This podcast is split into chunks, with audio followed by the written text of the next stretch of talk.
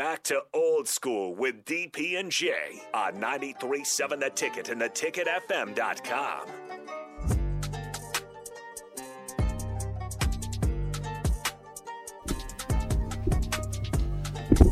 Got these nice little beats coming in, man. You know, Rico, Rico, Rico Suave. Rico. Okay, Rico, Rico. I see it's a softball game, man. We appreciate that, man. Making us sound good coming back off the break. Jay Foreman, Austin, three sixteen, A O, as we like to call him.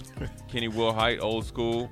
We dived into the women's Final Four, had our picks, talked about team dynamics, what it's like to win a big game, what we wish the Huskers can uh, do this year in, in uh, multiple to or multiple ways and, and times this year.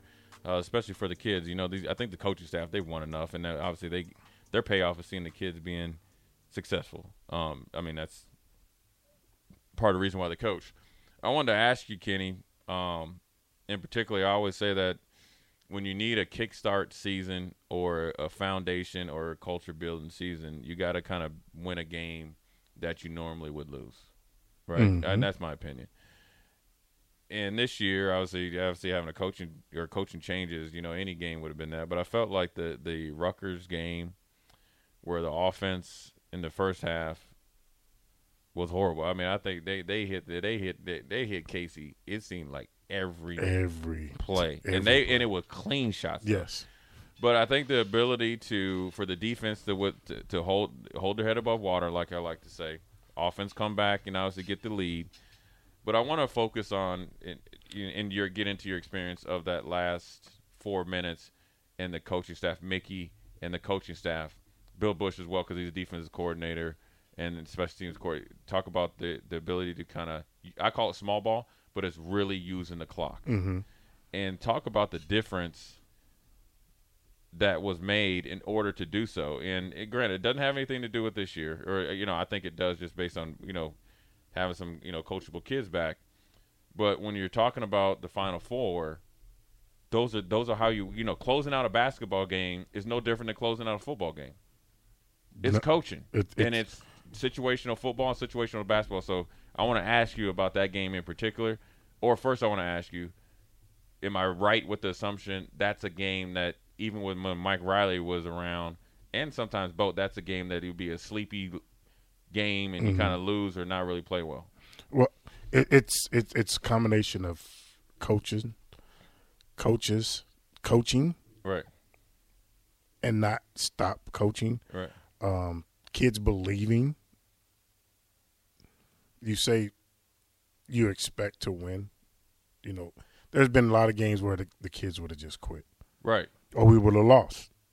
Now, at some point, we were right, lost. lost. The right. game was lost, right? And the kids would would would have tapped out. Tapped out.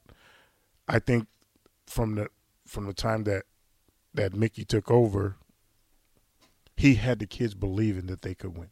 Now, why? it wasn't just it wasn't just saying it. Okay, so the, okay, let's let's okay, because listen here, M J Sherman had a real good quote about Coach Rhule. He said he's put a lot of faith in him, so he's believing in what he's saying, mm-hmm. and he barely knows that man. So. A lot of the guys on the team barely knew Mickey. So I want you to expand on that, though.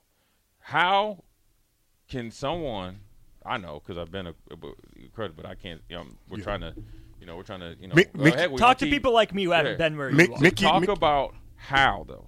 Explain as fourth grade level as you can how he can come in there and get guys that have no reason to play and have every reason to go through the motions – have every reason to come with injuries and, and, and, and tap out this season. Have, you know what I'm saying? They mm-hmm. have they have every reason to quit because you had you could say, hey, look, man, you guys have been through a lot. The last, you know, look, you had two new coaches.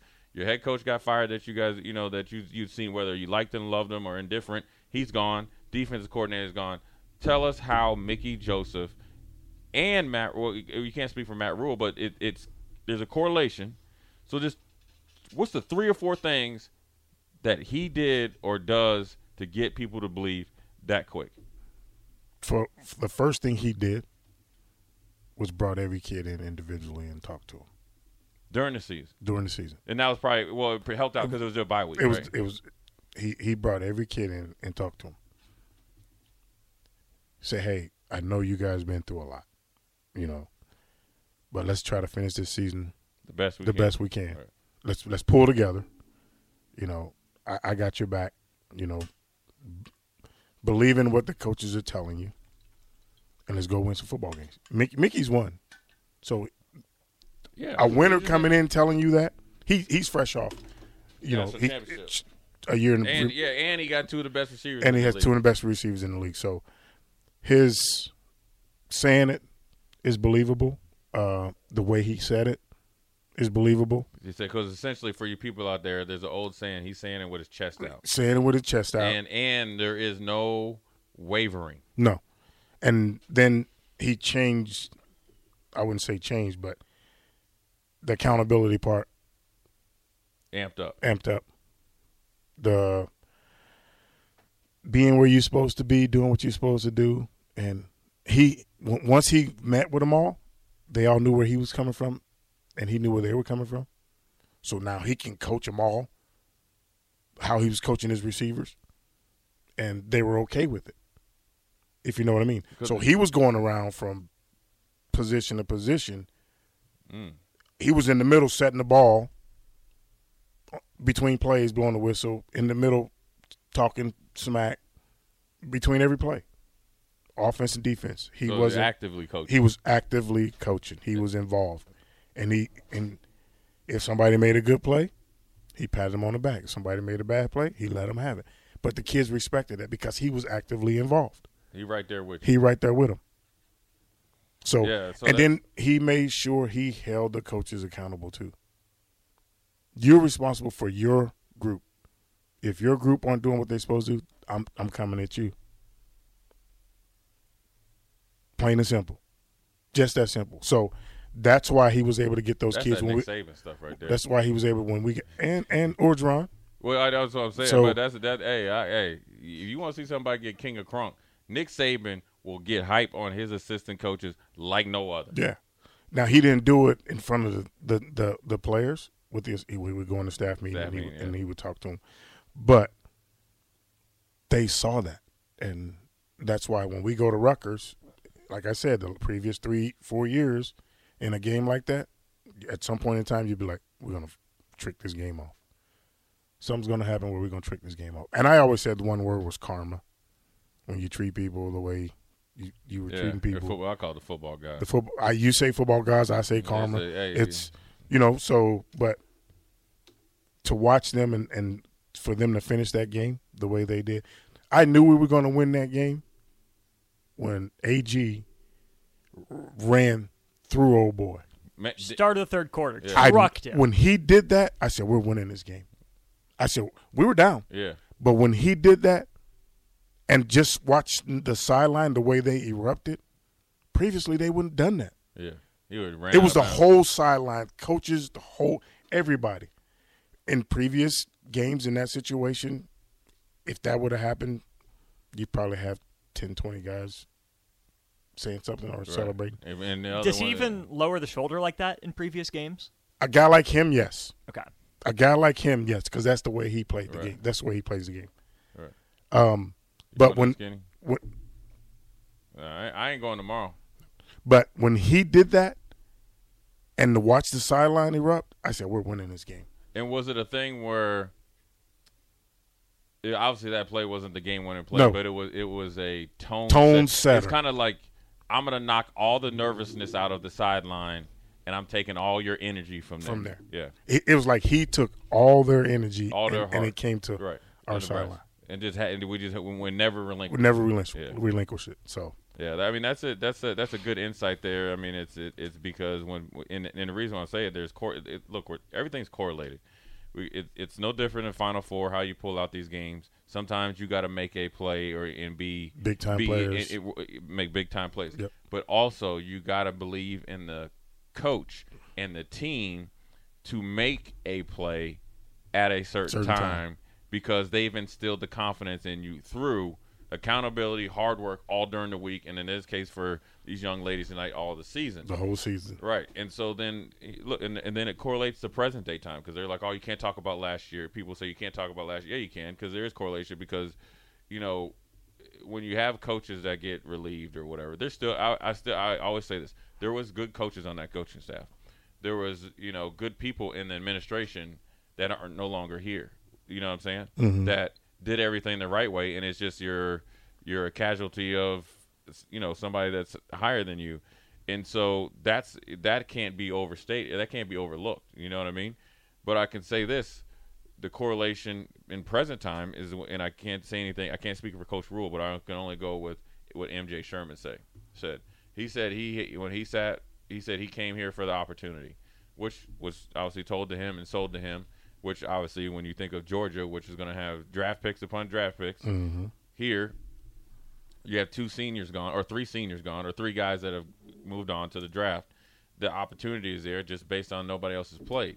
And you have a new staff, new system. But with the one thing that stuck in my mind from him um, was when he talked to Coach Rhule, he put his faith in him. Mm-hmm.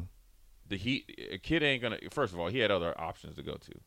You know what I mean? He had other places. Look, he's a four five guy, four five forty guy, two hundred and some pounds. In the little time that he played, he made some plays. So you know, transfer portal guy. He he just was. It wasn't only Nebraska or bust. So for him to put faith in to, in the Matt Rhule or Coach Rhule or whatever, let you know, at least on the surface, you know, because I wasn't in the – I know I know Mickey obviously more than him.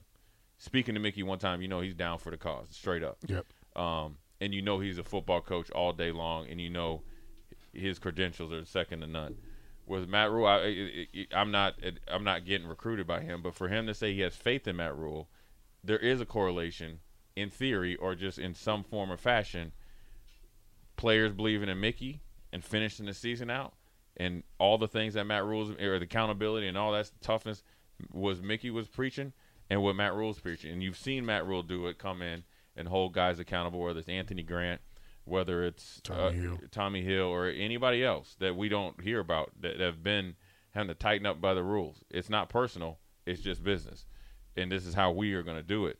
And so when you start to hear more people say these words like faith and stuff like that, you you you're, you can kind of see some things that could, you know, be a positive in the future, because we reason why we can think that, because in some form or fashion we've seen it be positive the last seven, eight games of the season for a team that had no, you know, you could have very easily been, um, you know, with the last few games like when Mike Riley played, when the when the quarterback from Minnesota, I mean, I think it was three weeks in a row.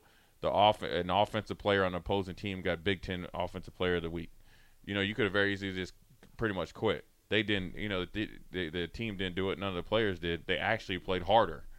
So when you have a new coach and you start hearing players talk about faith, you start talking about opportunity. You start to hear players and and, and say, look, it was an adjustment, but you know the accountability.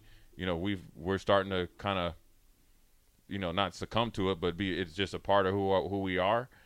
Those are the things that if you're a fan out there and us as former players, we know that can, you know, lead to bigger things. Now, we, we can't say, oh, this is going to be, you know what, since this happened with M J Sherman, it's seven wins. But if you start to get your, once you start to go over eighty to eighty-five percent of your roster, starting to say that and starting to believe it and starting to act like it twenty-four seven, not just when you're, you know, you, don't be on your best behavior when you come into the, to the football facility. This is just your way of life. Then you'll start to see a consistent team.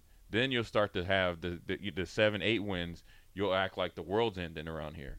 You know what I'm saying? Then you'll be like, yeah, we should. You know, every year you'll be like, oh yeah, you know, we're we're we're going to be we're really going to be in the hunt. Versus before we were the, we were these type of we were these type of, no, seriously, this is when we were on the hunt though. Mm-hmm. Not straight up, and rightfully so. The roster looked good. But there was something that was missing in, in between. What's, it was in between the, the nut and bolts of a team to win, which is like what you'll see tonight with the Final Four, with the ladies' teams and with the men's here uh, tomorrow night, are the core principles of what their basketball programs, and in this case our football program, is being built on and was built on. It's no different. If you know, here's what I'd say to people before we go to break and come back at this short one. If you think that, say, just say, just say in three years, Nebraska ends up winning the West and either wins the Big Ten championship or, you know, losing the Big Ten championship, but then goes to a big-time New Year's Day bowl and has a great season, kind of like your first back on the map. If you think that it was done any different than the successful teams from the two thousand on prior two thousands, nineties, eighties, seventies, and if they were successful in the sixties, then you then you you know what? I can literally pee on you and tell you it's raining. Straight up. Don't That's the that. honest to God truth. Because it, because if you it, it doesn't matter if you have, like, the Golden State Warriors, they're known as a shooting team, right? But what are the, what but what people don't give them credit for, when they were winning those championships, they were top two or three in defense. defense. They were top two or three in rebounds. They were top through uh, top two or three in assist to turnover ratio. Yep. So at the end of the day, those principles of basketball hasn't changed. They're no different than when the Bulls win seventy-two and ten, right? Because that's what they were doing. Or the Houston Rockets. We, I mean, you're not gonna just say, you know what, we're gonna, you know what, we're gonna lead the nation in turnovers. We're going to be the worst tackling team, but we're just actually just going to, for thirteen, fourteen games in a row, we're going to make one more play than the other team. It ain't going to happen. It ain't going to happen that way. It ain't going to happen that way. You won't win championships that way. You, and here's an example in N F L. You win off-season championships that you, way. You, you, win, you do. You, you you're, win a you're lot, the paper, you're paper, paper champs. But here's here's an example in N F L. When I was first started, well, I always watched football, but when you kind of remember when fantasy football started taking off, Austin, way before your time, you'd have to read the papers, and then you'd have to have you'd you take your notebook and, you know, say who you got, and then do your points. Well, at that time, I I had Warren Moon in the in, in with their offense, but they regular season, I'm winning, but you know I'm winning the regular season championship, so I get me ten bucks or whatever. Well, you get to the playoffs. Well, then they go they, they go in the playoffs. Next thing you know, you know, Haywood, Je- Haywood Jeffries has two catches for fifteen yards. Warren Moon's got three picks. Well, here's the deal. Anthony Carter ain't yeah. done nothing. Right. No running game. Yep. No tackling on defense. No time of possessions. Less possession for that offense. People are game planning for you. Up jumps the cat. No championships. And so it's all it's all portable. It's all um, – there's all correlations, and so you know. Look, it's. I think you know. It, you know, when you look at it, don't just look at the Final Four. If you really, and if you want, if you don't like watching women's basketball, I implore you. If you're a basketball fan, watching them play is actually, in my opinion, and in a lot of ways, easier and better to watch because they actually try to do the right things.